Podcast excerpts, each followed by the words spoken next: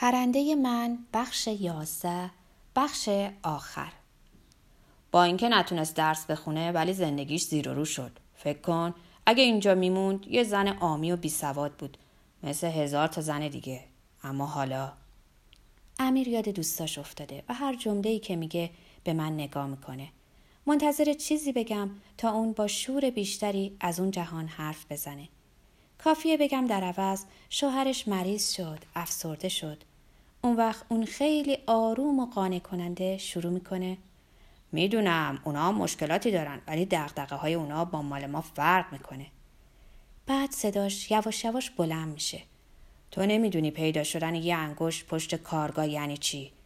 نمی‌دونی دیدن دختر سیزده ساله معتاد و همه کاره چه کاری با آدم می‌کنه. امیر به تلنگری بنده که حرفاش سرریز کنه. بی حرف بعید خلوت میرم. صدای دف اگرچه دیر ولی شروع شده.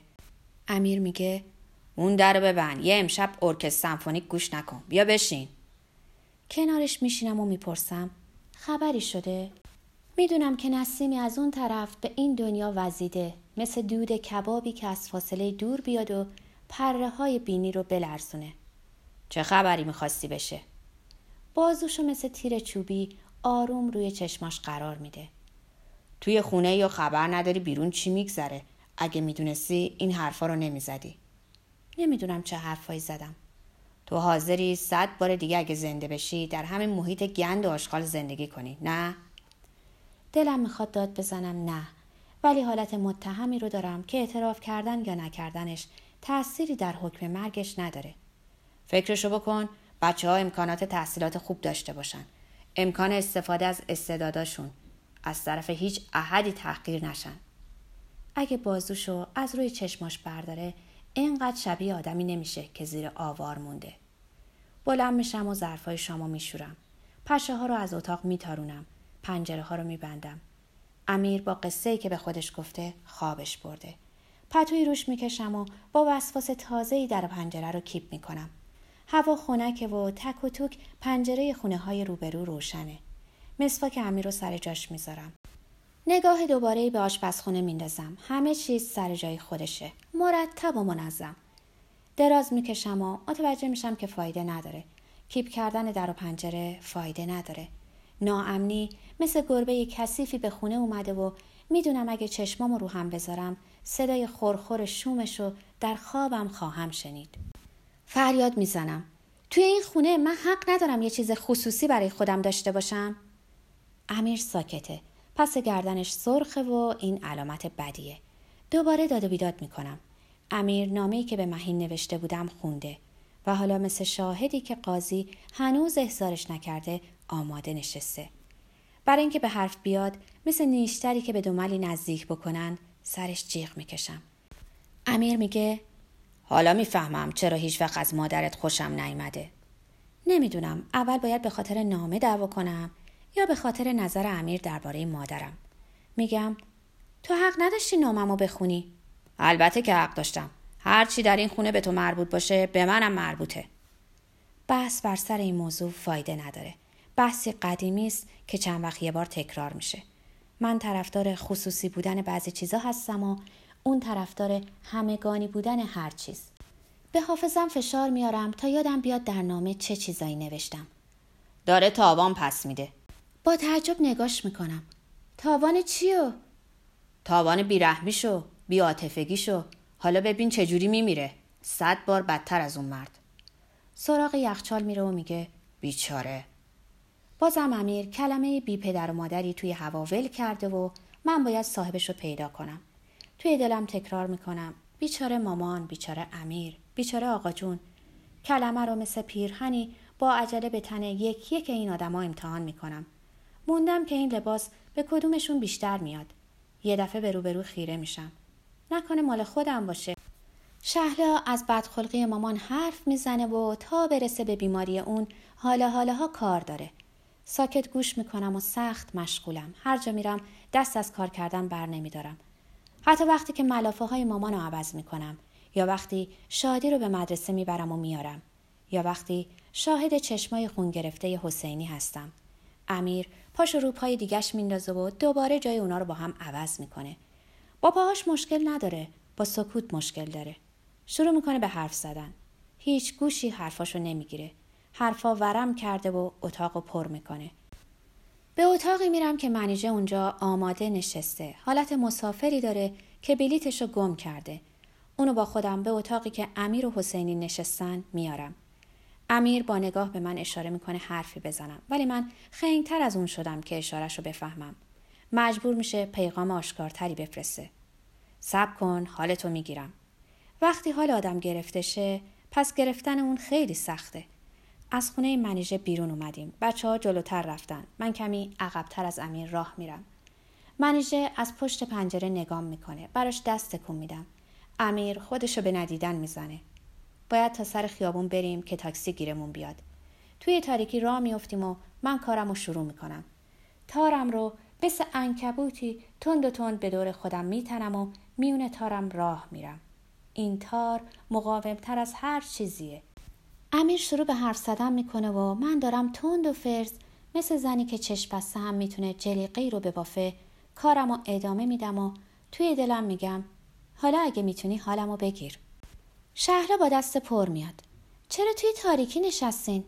چیزی نمیگیم. چراغ روشن می‌کنه و مامان تند و تند موژه می‌زنه. فکر می‌کنم مامان فقط یه چراغ داره که با خاموش کردن اون همه جا تاریک میشه. شهلا یکی بیشتر داره. برای همین حتی وقتی عزاداره و شیون و زاری می‌کنه از میون اشک و فریادم می‌تونه به دختر جوونی که سرپاس بگه فلان خانم چایی نداره. یا دستمال کاغذی بیار و بهتر قندونا پر بشه.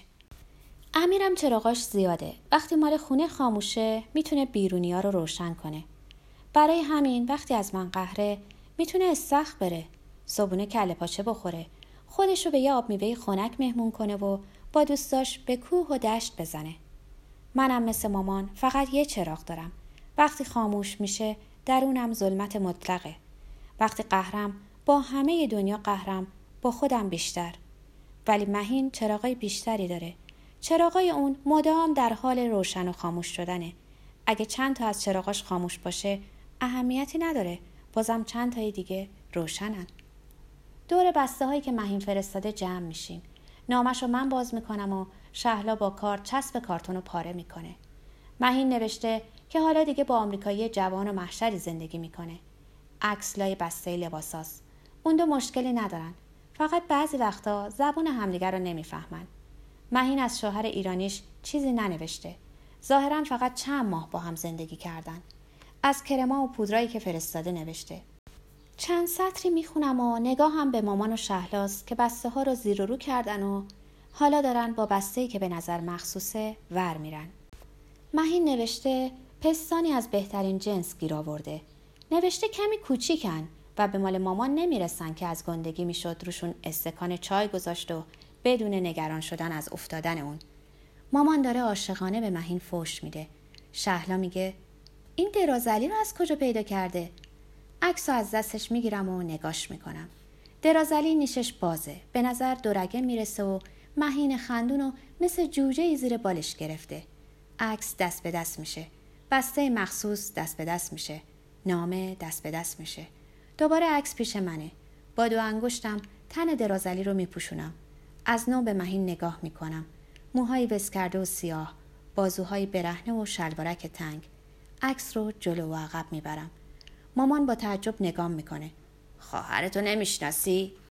زیرزمین رو دوست دارم. بعضی وقتا دوست دارم به اونجا برگردم. گاهی اوقات تنها جاییه که میشه از سطح زمین به اونجا رفت. مدت هاست که فهمیدم همیشه زیرزمین رو با خودم حمل می‌کنم. از وقتی کشف کردم که اونجا مکان اول منه زیاد به اونجا سر می‌زنم. این دفعه شهامتش رو پیدا کردم که در اون راه برم و با دقت به دیواراش نگاه کنم. حتی به صرافتش افتادم چراغی به سقف کوتاش بزنم. زیر زمین دیگه منو نمیترسونه. می‌خوام به اونجا برم. این دفعه با چشمای باز و بدون ترس. سی و پنج سال مستجر این ملک بودم و حالا دیگه احساس مالکیت می‌کنم. می‌خوام از کنجا و دالوناش با خبر بشم. می‌خوام پله هاشو خوب ببینم. راه های دروش رو بشناسم و از نزدیک به آدماش نگاه کنم. همیشه از توی تاریکی نگاه کردم و فقط سایه ها و اشباهی در اون دیدم.